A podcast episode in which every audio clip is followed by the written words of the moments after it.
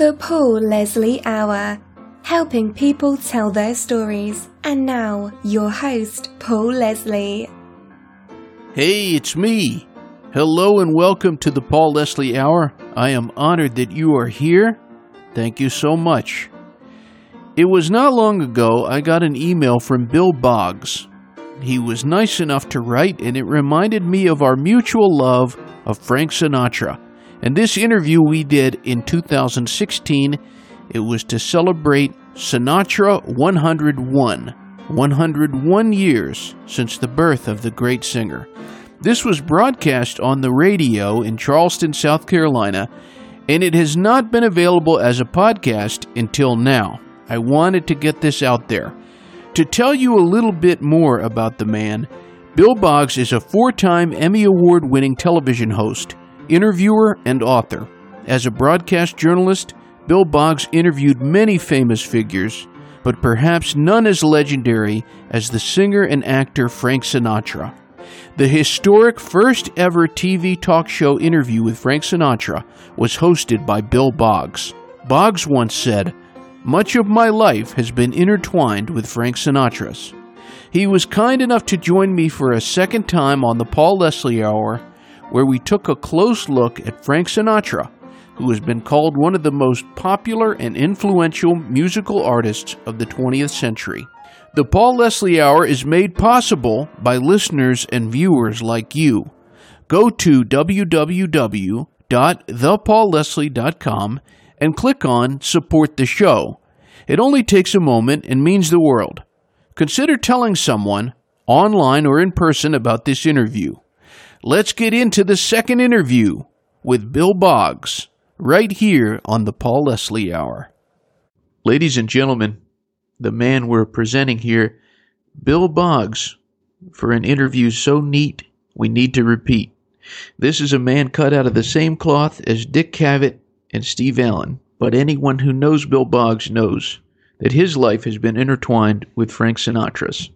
So, in celebration of Sinatra 101, we welcome Bill Boggs. Thank you for making the time. Well, thank you very much, Paul, for a lovely, lovely introduction and happy December 12th and happy Frank Sinatra's birthday. We can sing happy birthday to Frank, but we won't sound as good as he does. So let's uh, let it go at happy birthday, Frank. Indeed. Well, I think when you look at someone's life, it's not a bad idea to start at the beginning. Maybe you could tell a little bit about the birth of Frank Sinatra to our listeners. Well, yeah. Well, it was uh, 1915, right? 101 years ago today. And it was a home birth, you know, with a midwife, not in the hospital, uh, that, over in Hoboken. And in attendance was a midwife and, you know, I guess like a, a maternal aunt and maybe a couple other women. And that Sinatra was a gigantic baby. He was about 14 pounds. And the birth was extremely complicated, a breech birth. They, uh, to get the baby Sinatra out, they had to use forceps that ripped off half of his right ear and put scars down his, across his neck and down his, halfway down his back. Later in life, the ear was partially corrected by plastic surgery. But if you look at any straight head-on shot, Frank, uh, one ear is different than the other. And then after they finally, you know, somehow gotten baby out, they left the baby for dead, thinking that he was stillborn, and they were working feverishly. Obviously, a doctor had been summoned, I suppose. Oh, they given him a phone in 1915, but and to save his mother Dolly's life, and then the maternal aunt seeing a you know baby newborn Sinatra's there took him over to one of those old cast iron sinks, that you know, have in the basement. Which I believe the birth was in the basement of the house in Hoboken, and uh, held the baby by his ankles and feet under really cold torrent of, of water from the faucet, and smashed and smashed and smashed his back until the fluid cleared from his lungs and he took his first breath. So Sinatra literally came into the world. Uh, fighting for his life. That's an actual literal fact. do you think in some ways that was kind of some foreshadowing, fighting for life? Well, I think so. You know, I think so. It's just like uh, Elvis Presley was born twins. He had twin. He had a twin brother named Aaron, and the twin brother died at birth. And his mother, Gladys Presley, always said that Elvis has the energy of two boys. So yeah, maybe. I mean, when Sinatra was on his deathbed at the hospital, Cedar Sinai Hospital in L.A., Nancy Sinatra is reported to have said, "Fight, Dad, fight," and Frank responded by saying, "I am fighting, but I'm losing." That's supposed to be among his last words. So it's a pretty dramatic birth and death. What is it about Frank Sinatra that makes him such an intriguing person that we want to learn so much about him? It's a giant question, Paul. I mean, you can start with obviously the music. You can start with the confidence that he conveyed. You can start with the charisma that he projected. But, you know, the story of his life, the rise, the fall. I think that he is a star who really appealed equally to men and women there are many great stars today. Like I think if you look at say Paul McCartney, Bruce Springsteen, it's probably the same with them that they appeal equally to men and women. It's not always the case. So there's, I mean, there's just a lot of reasons why Sinatra captured people's imaginations early on. I think a lot of, you know, part of it I think is a great lesson. There's a lot to be learned from the lessons of great and successful people. In my recent, not recent, but in my 2008 book, Got What It Takes, I have this quote right at the beginning by Wordsworth Lives of great men all remind us that we can make our lives sublime and departing leave behind us footprints on the sands of time. So I think studying Frank's life is uh, is interesting. I I've always been fascinated by his absolute raving ambition and confidence to deliver the goods behind that ambition. It's one thing to be very ambitious, and he was a highly ambitious man. The, the other thing is you have to have the talent to back it up. What do you think his greatest talent was? I mean, the obvious answer, I think, to a lot of people is his voice, but we can't forget his acting. But just tell us a little bit about that. If you could put it into words, his greatest talent. I think his greatest talent was singing and making you believe that he was singing to you. The sense of intimacy that he conveyed while singing. My mother, as a Bobby Soxer, said that was the. And my mother loved music. When she first time she saw Sinatra, she said I felt like he was singing directly to me. But that you do not feel with all singers. But some you do, some you don't. But I think that was probably the greatest capacity that he had. There's a huge amount of other things there, but I'll, I'll pick that as number one. How do you think he accomplished that? The ability to make the listener feel like he was singing directly to him or her? I don't really know. I know that he, when I interviewed Frank Sinatra, I asked him about the emotionality in some of you know, in the ballads when I, I said I felt like, many, you know, I've, seen you many times that when you're singing these great ballads, like here's that rainy day, it's quarter to three, come rain or come shine, whatever. You know, I feel like these are real emotions. And Frank said, yes, I think they are. And then he went on to elaborate, which should be a lesson for any singer.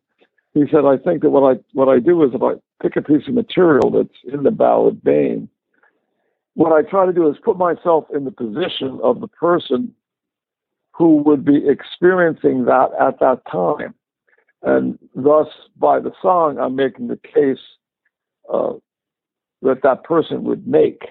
And then he said, I've worked like that all the way back from the very beginning. So that's a partial answer, I think, a partial answer. Part of it may just be the actual uh, timbre of his voice and I think that uh, his acting ability, which you mentioned, you know, when you phrased the question, he was absolutely a great actor. That he, you, if you believe what he, if you believe, you know, you know, I got the world on a string, sitting on a rainbow. That he was experiencing that at that time. I think that helped you feel that you were experiencing at that time. That that's excellent communication with you. Our special guest is Bill Boggs.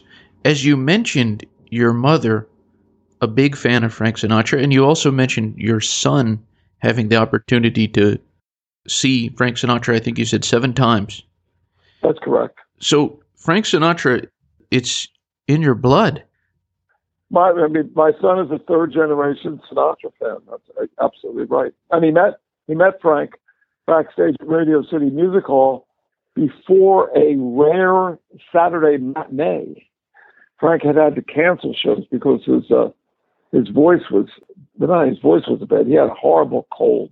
He wanted to go on, but Dr. Uh, Gwen Korovin, who was his doctor, the same doctor who, by the way, was involved in the unfortunate demise of Joan Rivers, had went to Radio City Music Hall and examined him and said, "You cannot go on. You're going to really hurt yourself if you do."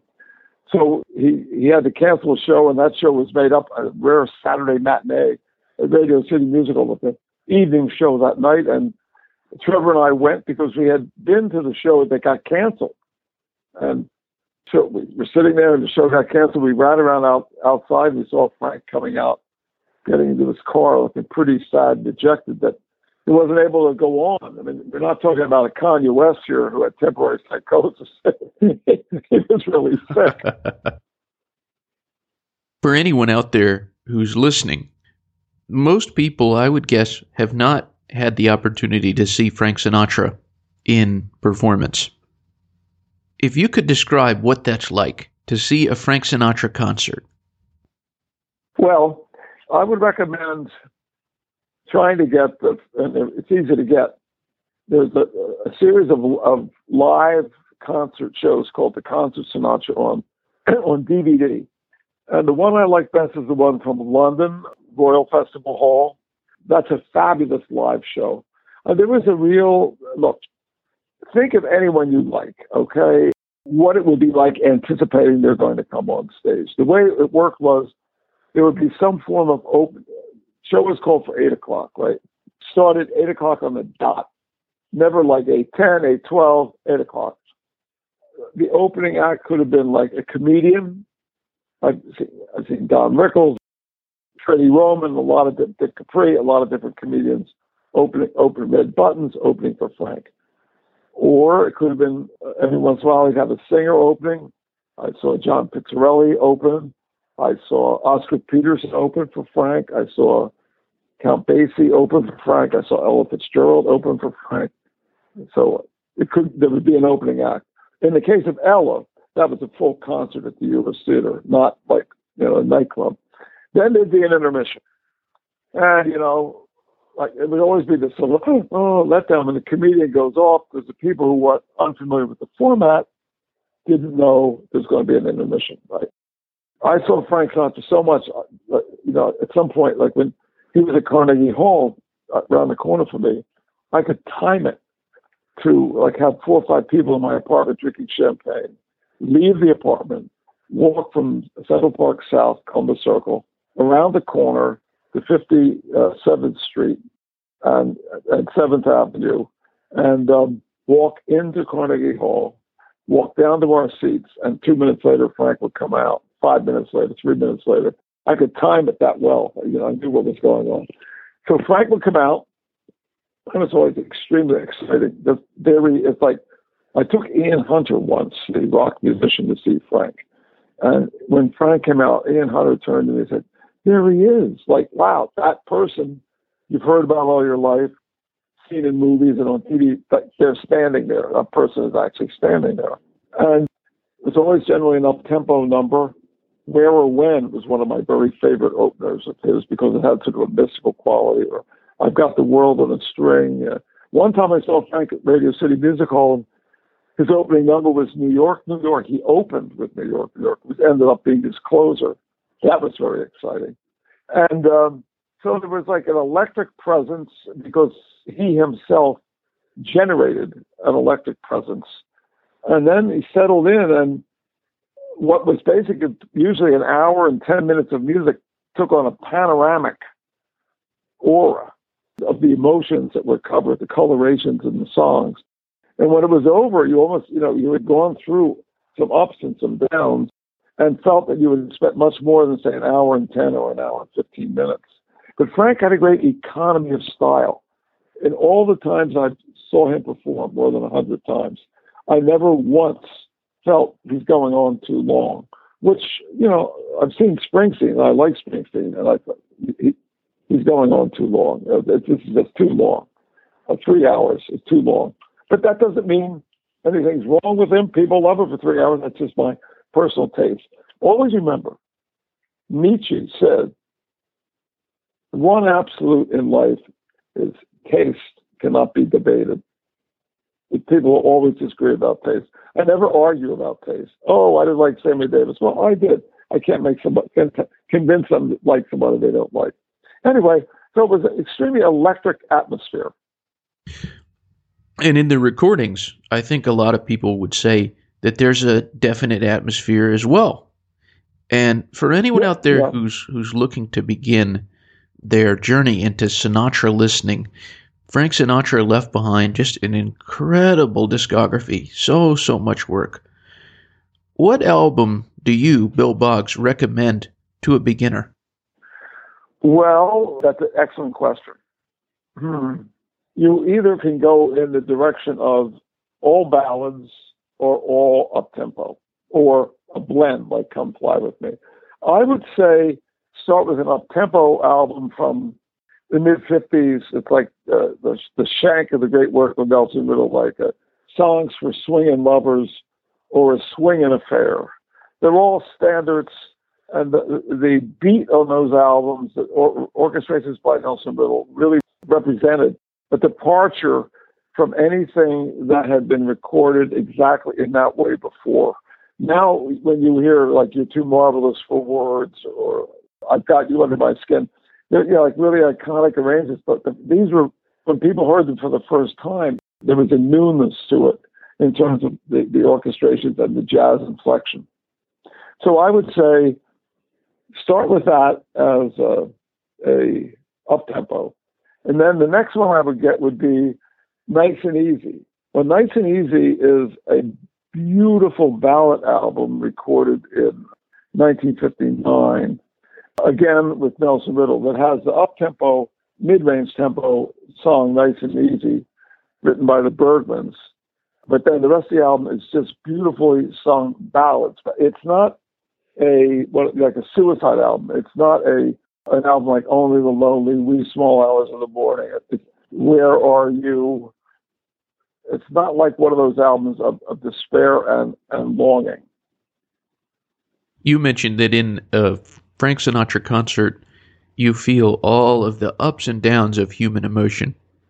And not unlike his life. Uh, you know, a lot of people forget that although Frank Sinatra was this huge star, and still is, that he had a downfall and he had a comeback. Oh yes, that's true. That's that's quite true. You know, it's it's very important to understand the totality of someone's life. Let me talk about Elvis for a minute. I worked with when I was at Channel Four anchoring the news in New York. I worked with a, an anchor who went to an Ivy League school, and it's an intelligent woman who only thought Elvis Presley was fat guy in in funny suits in Las Vegas.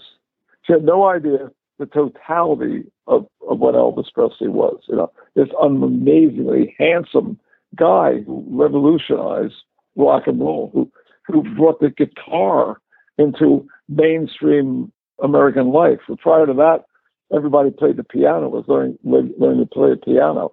So you have to look at the totality of Elvis's life. You know, he he got addicted to uh, uppers, speed in the army, and never never really never really shook that addiction. You know, that that's an element people don't know about. And of course, he had terrible eating habits and he lived like a recluse. He didn't have a normal life like Frank Sinatra. If you look at Elvis and Michael Jackson, gigantic, singular stars like Frank with, with their own imprint, but neither one of them had a normal life. They didn't go out walking around, but Frank would go to restaurants when he was in New York or or in, in Beverly Hills, whoever he was. If, Frank did a show in Milwaukee, he might end up at the Muehlebach Hotel at the bar at three o'clock in the morning. He went out. When I interviewed him, he said he loves to walk down Madison Avenue, go shopping. You know, he had he had to be careful where I go. If I go to Coney Island, I can get mobbed, but you know that's understandable. Just like you know, Drew Carey was with him once at Disneyland. You know, he spent two hours signing autographs. So the reason I'm, I'm bringing this up is that you have to understand the totality of someone's life, but in, in order to not remember them just as they were at the end, you know. So what happened to Frank was, now, anyone listening was paying attention will of be shocked by this, but Frank was a teen idol, very much like Justin Bieber. This is pretty much before the teen culture that came in with Elvis. So Frank had these very young, predominantly female fans, and they were with him, but teen fans are fickle. So by the late 40s, Frank was the highest paid star in the world. By the early 50s, music tastes had changed. His personal life was in turmoil because of the running around with Ava Gardner when he was married to Nancy. Nancy uh, had children. I mean, this is like scandalous. These days, you know, celebrities are having sex changes on television, but now, back then in 1940, 50, so he really lost his audience. And Sinatra went from being the highest paid star in the world to somebody who was literally counted out of the business. No real record contract, no real agent. Once flew with just a pianist all the way from LA to Hawaii to make $1,500 and, and ended up doing a show in a tent in the rain to make that money. And yet he came back and he came back not by uh, his singing, but by his acting ability, by uh, getting the part, flying all the way from Africa to Los Angeles to audition for a part that he said he would do for scale in From Here to Eternity. The part had already been assigned to Eli Wallach, and Frank's wife, Ava, petitioned the producers of the movie. Ava Gardner was a very successful actress. She was at the time way more successful than Frank when they were married, which couldn't have been easy for him. But anyway, so Frank auditioned and got that part and won the Academy Award for Best Supporting Actress. And that night that he won the Academy Award, he didn't go to the big party at Chasen's. Uh, he didn't go to any of the governor's ball or anything like that. He got his, he took his daughter Nancy home because Nancy, his daughter, accompanied him. And he got in his car. He drove into Beverly Hills. He parked the car, and he walked around in the dark for two hours with the Oscar in his hand, realizing, "I'm back." Wow. Is there a song from Frank Sinatra's that you would say, uh, from an emotional standpoint, most resonates with you? Oh, sure. My theme song is "That's Life." And why is that? Well, because that's how I look at life. You know, you're riding high in April, uh, shot down in May. I know I'm going to change their tune, when I'm back on top in June. And I think you have to always recognize that you know, it's easy to be happy during the good times, but when you get knocked down, you have to get up. It's it's one of the many autobiographical songs that Sinatra recorded, and I, I like it because it's a semi rock. I love rock and roll, and it's like a semi. It's it's a very bluesy song. That's life. Well, that's been my theme song for many many years. There's there are dozens of Sinatra songs I love, but that's life is my theme song. It's not my favorite song. My favorite song of all time is As A S by Stevie Wonder from the, the album Songs in the Key of Love. Ah, so having had the opportunity to be in the presence of Frank Sinatra what would you describe that as like to be in the presence of Frank Sinatra? Well, that's that's a good question. You know what I realized, Paul? I said this to my friend Joe D'Anthony the other day. As, you know, I when I first met Frank, I was, I was a young guy. I was like uh, 30, 32 years old, right? And now I'm in my 70s, and I'm one of those guys who knew Frank. I'm one of those guys who, when I was 32, well, he knows Frank. He, you know, I became that person, and that's really interesting to me that, that I could be on the radio talking about Frank like this because of the fact that I did that interview with him all those years ago, in 1975, the longest interview of his career on Midday Live with Bill Boggs. Anyway, so I guess I was probably, other than the interview and meeting Frank in Vegas and seeing him the next night, it was probably in his.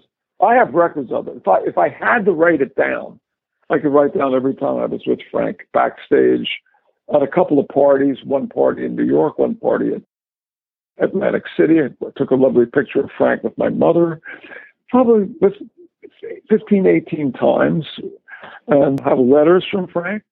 One about a TV show I did that he liked. Very nice letter from him. Anyway, there are people who have what the Marines call command posture. And Paul, command posture is a British military term, and it means in a room full of officers, you know, all dressed up in their uniforms, like on a Saturday night at some kind of a function, in that room full of, say, 30 officers, the officer who has command posture is the officer who projects the most authority simply by the way he carries himself. And Sinatra had command posture.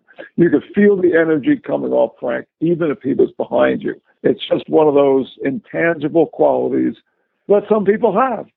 So it was always interesting to look in his face and these amazingly cobalt blue eyes, you know, the handsome, handsome, interesting face. He had that ability, which is a very important ability, to really be with you in the moment, even if it might have been like 12 other people backstage. It was always, hey, Billy, how you doing? Looking directly at him. Wasn't like looking over my shoulder to see who's coming in. That's a good quality. Everybody should try to cultivate that quality. So I think that being in Frank's presence was uh, always hugely special for me because I'm a fan. But I, again, he radiated an energy that I think came from comes from an inner core of confidence on your website, billboggs.com, there is mm-hmm. a link to Bill Boggs TV, and there's a lot of YouTube, content. YouTube, yeah, yeah, yeah your right. YouTube. And one of the things I found on the YouTube channel I was watching was the the clip of you and Frank Sinatra together. Oh yeah, a little clip from my long interview. I put the toast on the, the very end of the interview. I asked Frank to make a toast similar to the one he was giving at the Uris Theater every night to all of our viewers. And the toast really holds up. You know, all these years later, 40 years later, the toast toast still holds up. Well, from that interview that you did with Frank Sinatra, mm-hmm. what would you say is the biggest thing that you learned? What he said about ballad singing. Uh, there, um, there's no other record of Frank Sinatra talking about that what he's and uh, just I asked him. I didn't ask him like gossipy crap. The reason he did the interview was he knew instinctively he could trust me. I never asked him to come and be on my show, Paul. We met at four o'clock in the morning.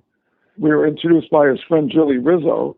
Four o'clock in the morning in Las Vegas. After that very night, I with with, with a friend of mine, Elaine Jesmer, author of the best-selling book Number One with a Bullet, and we went to see Elvis Presley first show, Frank Sinatra second show. That was a big night. It was her birthday, and after the show, she went back to her room, and I wandered around, ran into Jilly, who said, "Would you like to meet Frankie?" Jilly knew me from TV and from work I did with Sammy Davis Jr.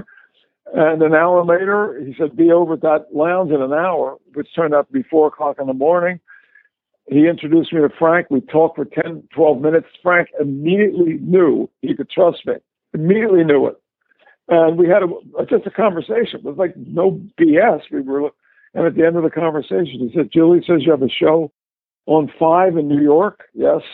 He says, I don't want to promise anything. This is Easter Sunday morning, so it's April. But um, maybe I'll come by and do your show. I'm going to be in New York with Ella and Basie in September. And he did. It was, uh, just one of those things was meant to be. When I say that, I don't mean that bragging, but it was in the cards that was going to happen. I had a dream before I went to Las Vegas that I was going to meet Frank and he was going to come and do my show. It was like a, a, prescient a prescient dream. I actually had it, told the executive producer, I, I've got Paul. I said, I've got this feeling. I'm going to meet Frank this weekend. He's going to come and do midday. Paul laughed in my face, and it happened. So it was meant to be.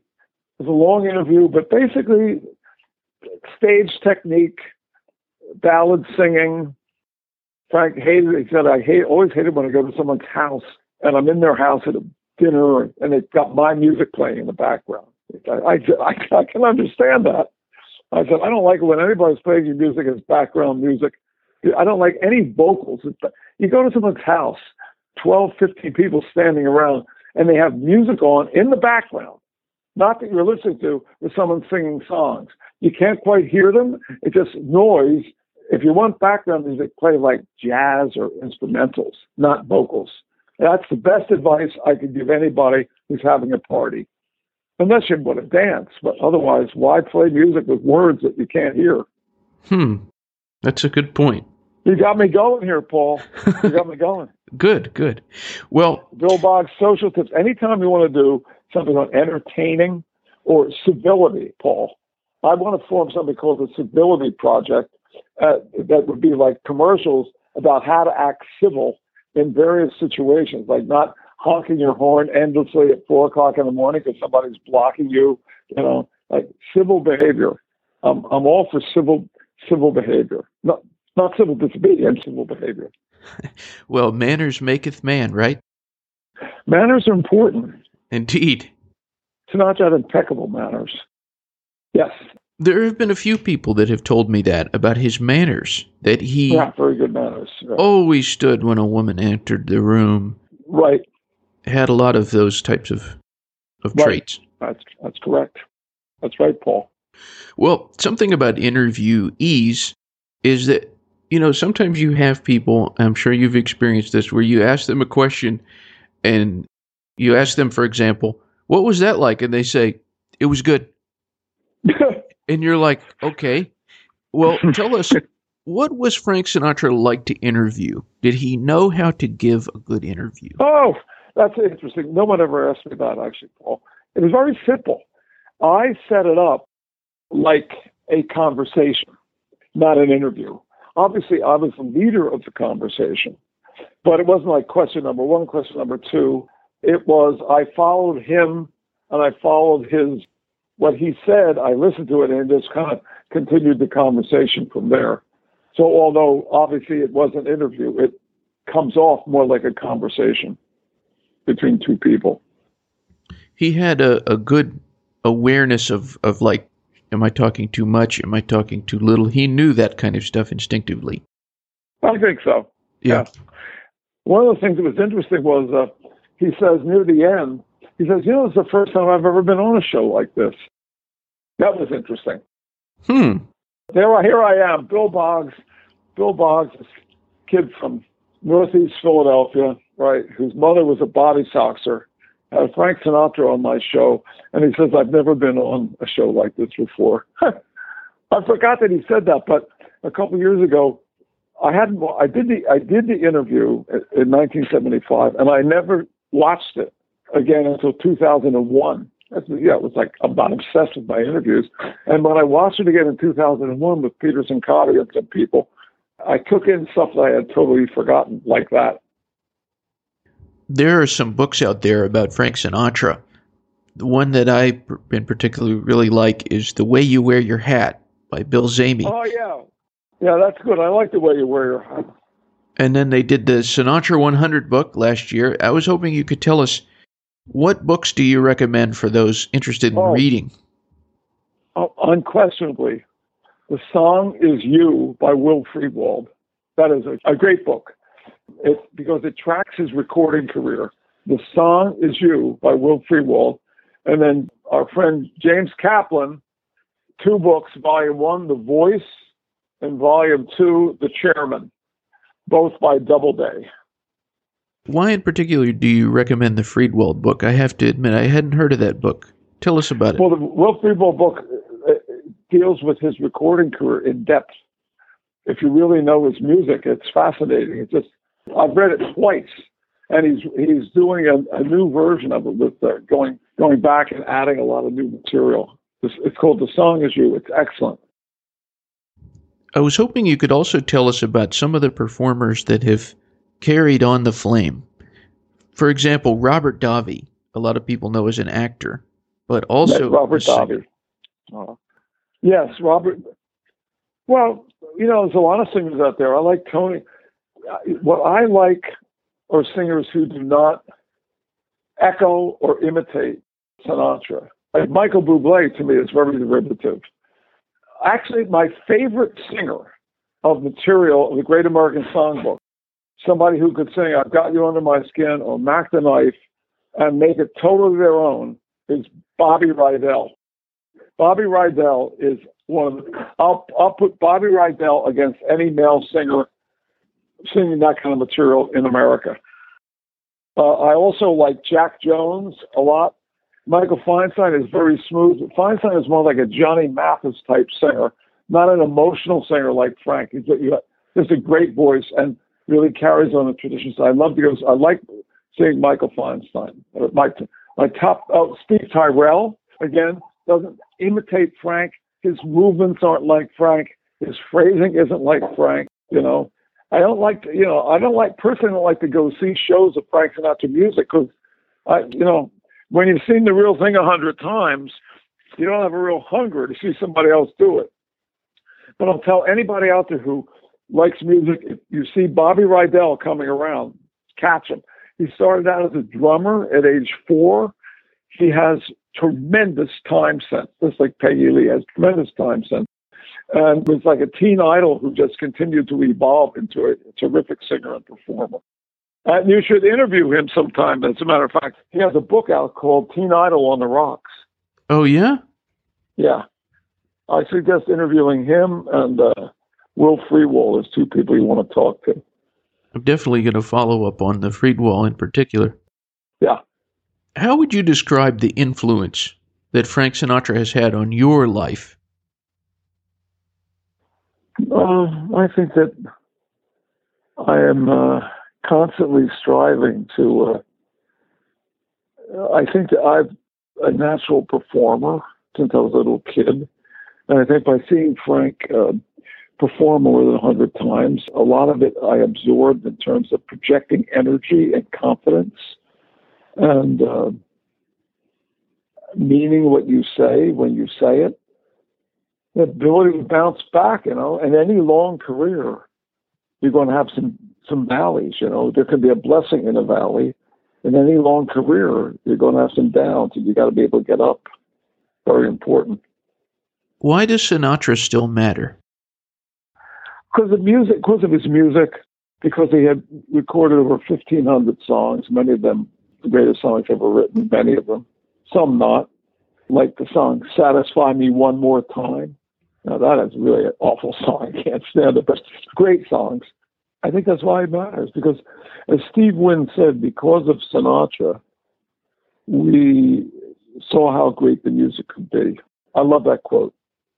Because of Sinatra, we saw how great the music could be. So, because so today on Sinatra's birthday, you know, everybody should try to reach into their record collection or CD, collection or go to Apple Music and put on That's Life and just listen to it and feel the vibrancy of it all and see how it may or may not apply to your own life. And remember Frank, because uh, he's always going to be with us, one way or the other. Well, Mr. Boggs, thank you very much for sharing with us. Paul, you're terrific. Thank you. Uh, you really got me talking today. My lovely, lovely, lovely better half. She is my better half. Just came into our apartment. I haven't seen her in 10 days. She's wearing a beautiful red sweater, so I'm going to hang up. Thank you for being on the radio and go give her a hug. All right. You want to actually, you want an interesting interview subject. Jane Rothschild, my girlfriend, she is Sammy Cahn's cousin, and she worked with both Johnny Carson and Dick Clark, and really has some interesting stories about how she got those jobs and her early days in show business. She's won a couple Emmys. So if you ever need a guest to talk about really how you, how to go out there and get a job. Her stories about how she worked with Carson is great. It's a really great story. Right out of college. That's another show for another day. Put in a good word for me there. Will do. All right. All right. Bye bye, Paul. Thank you. Bop bop doodly beep bop ba dee da dee bumpity boo rap dee kana sa jip bop kila kana sa gil bon de gul ding ye jiga manga but is yeah yeah get back in the woo e daga go I got the a lang bo a kick oh goodbye